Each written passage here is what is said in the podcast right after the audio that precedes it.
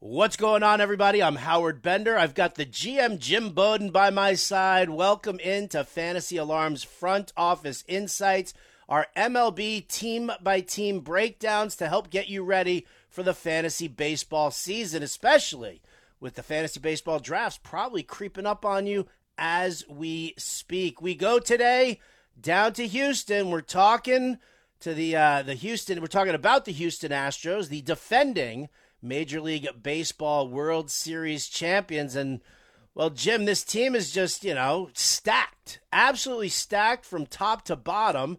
Uh, last season, they won 106 games, only lost 56. That's uh, so impressive. So impressive there. Um, and then they turn around and they go, and I, I, I, spoiler alert, they add Jose Abreu to this team here, Jim. So talk to me about Houston's uh, Houston's off season and uh, and what your expectations are from them uh, this season. Yeah, I want to start with Jose Abreu, as you mentioned, a three-year, fifty-eight and a half million dollar deal, and this is a guy that's had you know spent his entire career hitting close to three hundred with thirty homers on hundred RBIs. And although he had a little bit of down year power wise, home run wise, he didn't double wise, and he, he swung the bat really well. And He's going to an elite lineup a lineup that's used to the postseason, a lineup that has Jose Altuve and Alex Bregman and Kyle Tucker and Yordan Alvarez and Michael Brantley when he's healthy. And so that's going to mean runs and RBIs loaded up for Abreu. Now, the other thing is that short left field um, dimensions down there at Minute Maid Park where that train goes with all the oranges. Abreu hits a whole bunch of balls, right? Right, that got caught at left field in Chicago. That's going to be a homer in that ballpark. So Abreu's value is just consistent, and I can argue it's going to be better than it's been the last couple of years. So I think he's a real good bargain where he get, goes in ADP at first base. I really do. So I'm glad you brought that up. They did lose Justin Verlander in free agency. That was a mistake for a team that won the World Series. They should have brought, brought him back on a two year deal. I think Houston erred there. Um, Verlander's having a great spring, by the way, and I can argue Verlander may, may be the best pitcher in fantasy this year, the way he's throwing the baseball right now. But anyway, getting back to what they did do, they brought back uh, Rafael Montero, who sets up Ryan Pressly on a three-year deal, thirty-four and a half million dollars. And then you say to me, "Well, why is that important?" He's a setup guy. Well, he's the next man up to get saves in Houston.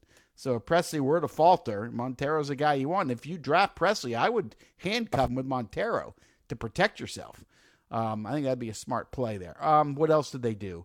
They brought Brantley back one year, twelve million, and then th- that, that's really it. They made a, a small move, getting outfielder uh, Bligh Madris from Detroit, but that's really insignificant. That had more to do about a roster move. So yeah, that was the moves. But Howard, to your point, this team was so good they didn't have to do anything.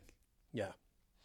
Yeah, I mean they, they downgrade losing Verlander, but they upgrade strong on the offense with adding Jose Abreu. So let's talk about from a fantasy standpoint uh, behind the plate, Martin Maldonado. First base is Jose Abreu. Jose Altuve at second. Bregman at third.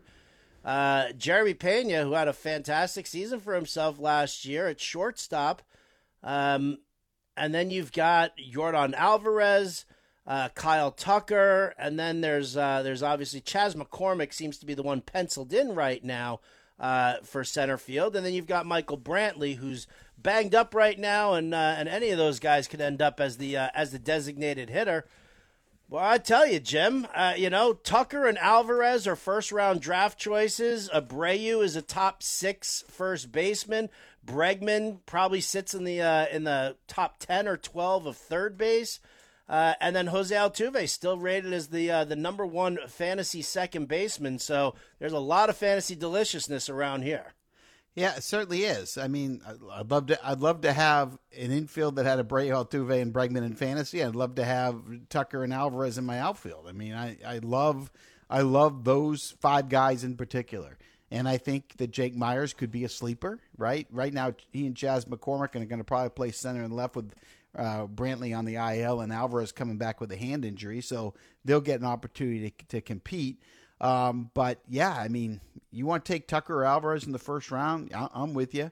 You get Altuve at second, yeah, you got the best second baseman. I think Bregman bounces back, and I think the way the Astros are handling Altuve and Bregman's contract situation, they're going to be playing for a contract, so they have incentive to put up another good year as they try to win. So Position player wise, yeah, they're in a really good position, and you want to have as many of those five Astros as you possibly can have because it's not just the fact that they're going to put up good numbers, it's the fact they all help each other. We talk about the importance of a stacked lineup. That's where runs and RBIs come in. That's two of the five categories. And the more star hitters you have surrounding each other, the more the runs and RBIs go up. So that's why when you see a team like the Astros or a team like the Padres, you want you want to be able to get that stack because they're they're, they're not just going to hit homers or steal bases. They're going to get you those other two important categories, and then their averages also go up because nobody can pitch around them. So you got to pitch to them, yeah. and and so that's why again, if it comes close, like the thing I try to explain to people. I love Rafael Devers, the third baseman of Boston. Absolutely love him. He's one of my favorite hitters in the game, right? But there's nobody around him. So I'd rather let someone else take Devers early. I'll take Bregman later because I know what's around Bregman in the lineup. He's got a better chance to score and drive runs in because of what's around him, even if Devers is a better hitter at this point. It makes a lot of sense. Obviously, you know, we talk about that, you know, with, with surrounding lineup and, and where to go. I, I like the fact that you mentioned stacking. So if anybody out there is talking DFS, um, that's definitely uh, an angle to take. Let me ask you this one here. Um, in the first round, both Yordan Alvarez and Kyle Tucker are first round picks. I've seen, you know, obviously with Alvarez and, and dealing with, he's just started uh, swinging a bat, um, you know, and getting himself back into, uh, you know, into proper form uh, here in the spring. Who do you take first in, in that one there? Do you take Tucker because he's got the speed, or do you take Alvarez because he's got more power? Reality, I take Alvarez. Fantasy, I like. I, I take Tucker. Uh, I love that you asked me that question because it's such the such the stark difference um, between reality and fantasy. Yordan Alvarez is a better hitter with more power. There is no reason why Alvarez can't, when healthy, and I'm not saying he's going to be healthy this year, but when healthy, mm-hmm. he can hit 300 with 40 homers and 120 RBIs. He is that good. But in fantasy, Kyle Tucker, when you get 30 homers and 30 steals and maybe 35 35, you combine that with a good batting average. Um, that's that's more valuable. He'll he'll score more runs and he'll be in the ballpark RBI. So, in, if you're asking me reality, I'm going to take Yordan Alvarez and I'm hit, hitting him third and looking forward to the damage. But in fantasy, that stolen base category where Alvarez doesn't give you any numbers and Tucker gives you 30, that changes the dimension of your fantasy team. So I take Tucker, no doubt, ahead of Alvarez in fantasy, and I take Alvarez over Tucker in reality. Okay, makes sense. Makes sense. Let's go to the pitcher's mound. Uh, and let's talk about it. With the loss of Justin Verlander, Framber Valdez, he steps in as the uh, as the number one. You got Cristian Javier, Luis Garcia, Jose Urquidy, Hunter Brown. Uh, Lance McCullers still uh, still dealing with injury right now, so he's not going to be back for uh, a little while. Uh, talk to me here about the rotation. Can Framber Valdez be your anchor ace in fantasy? Um, no. Uh, he, if he's your number two starter, your or three starter, I like it.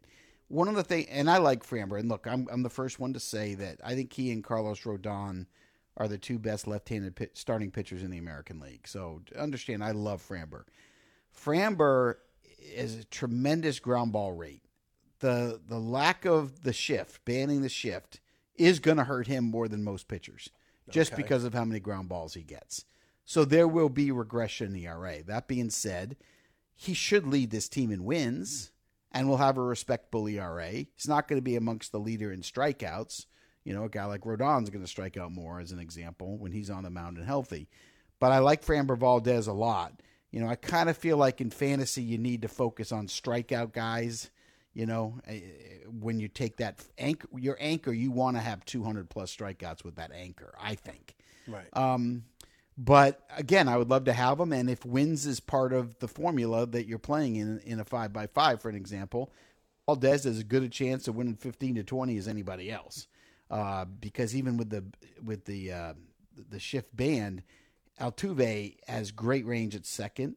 Pena's got great range at short. Bregman's got great range at third, and so that will give him an advantage. But I do think, I do think the ground ball rate and the new rules will hurt him a tad. ERA will go up some. Now, we get the second starter, I love him, and I have been drafting him everywhere, and that's Cristian Javier. I'm surprised I'm getting him as many places as I am, but I guess when I look at it, he hasn't done what I think he's gonna do, so I think he's a bargain.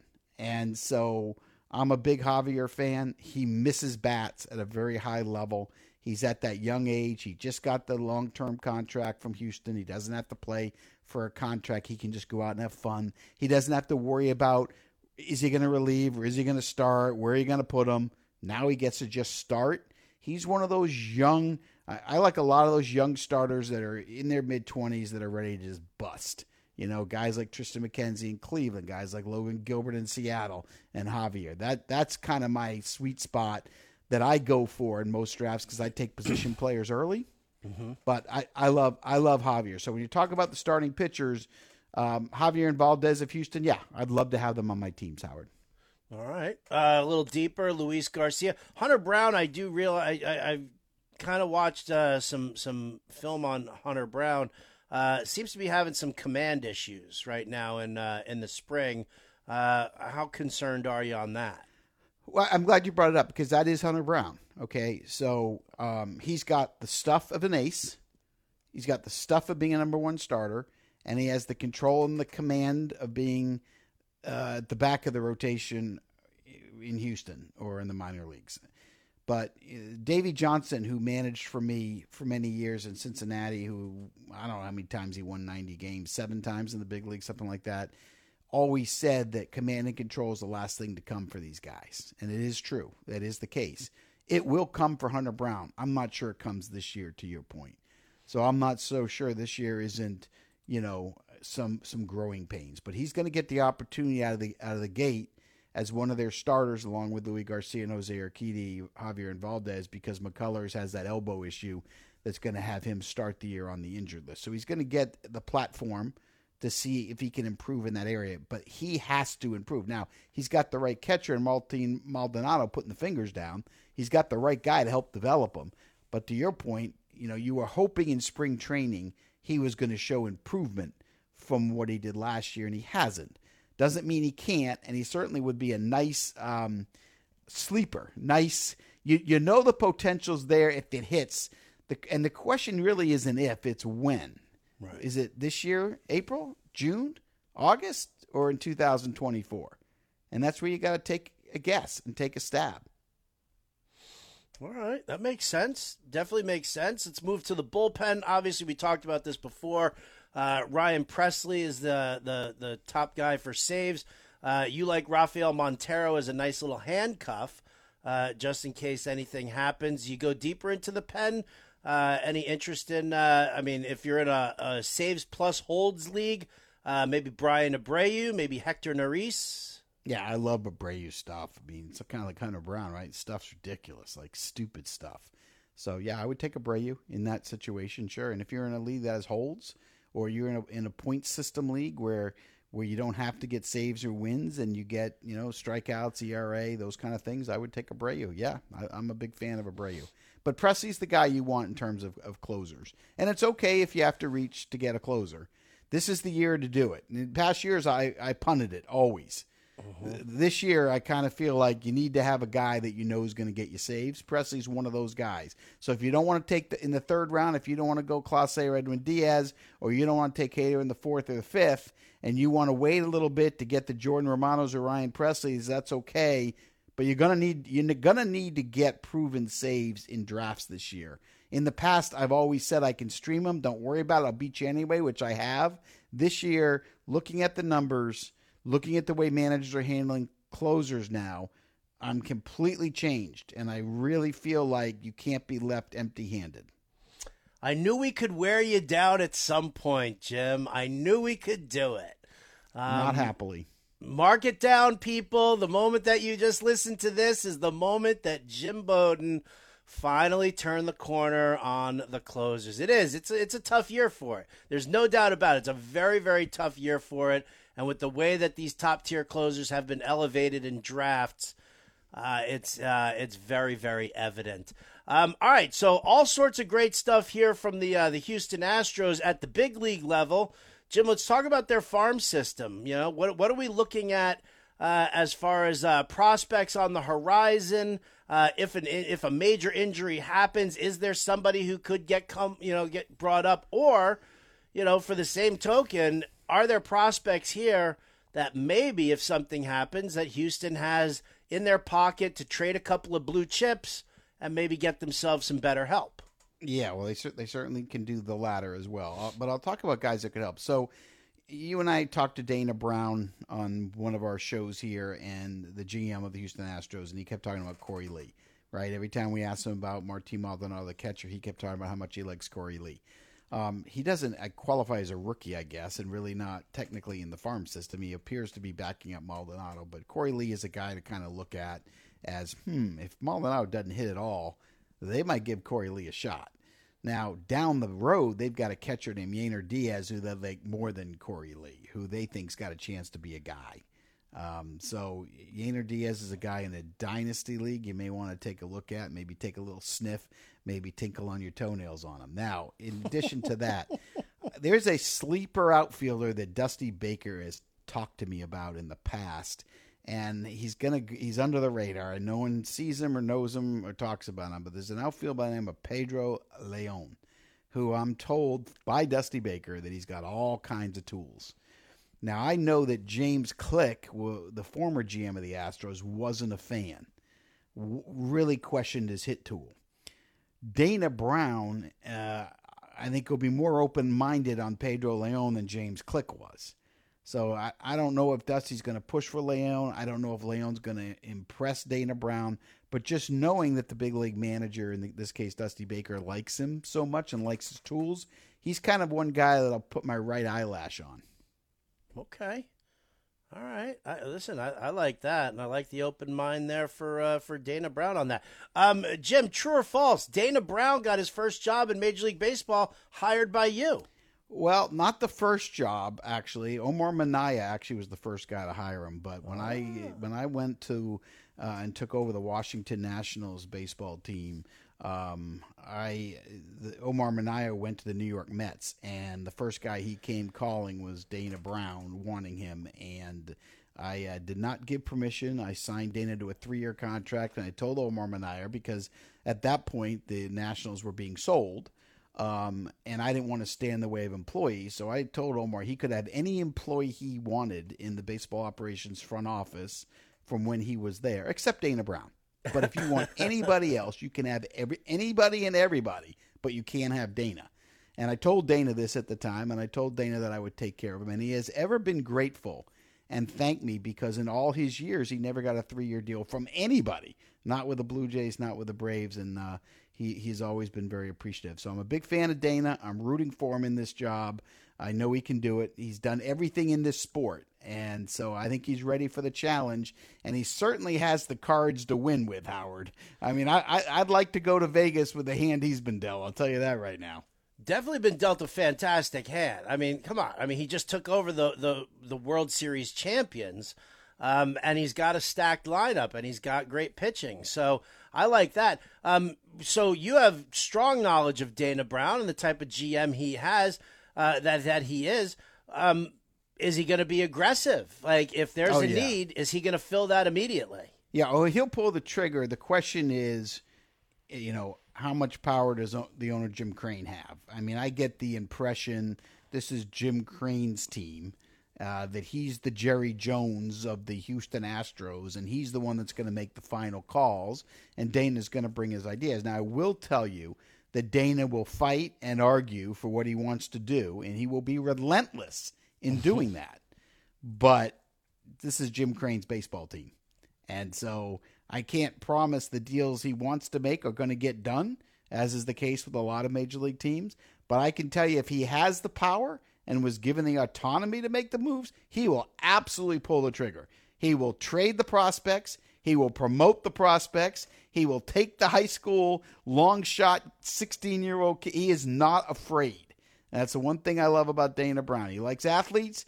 He's not afraid, and he's developed into really one of the best evaluators in the game. And and to to the point of that, the Braves don't have Spencer Strider or Michael Harris II without Dana Brown. And and Alex Anthopoulos, the president of the Braves, has told me that five different times. it was Dana that got those guys, and it was Dana that pushed for them, and Dana's the one that pushed them to the big leagues too. So they've got the right evaluator in Houston, uh, without a doubt. Now the question is, will the owner allow him the power to do the job, which isn't the case in a lot of franchises.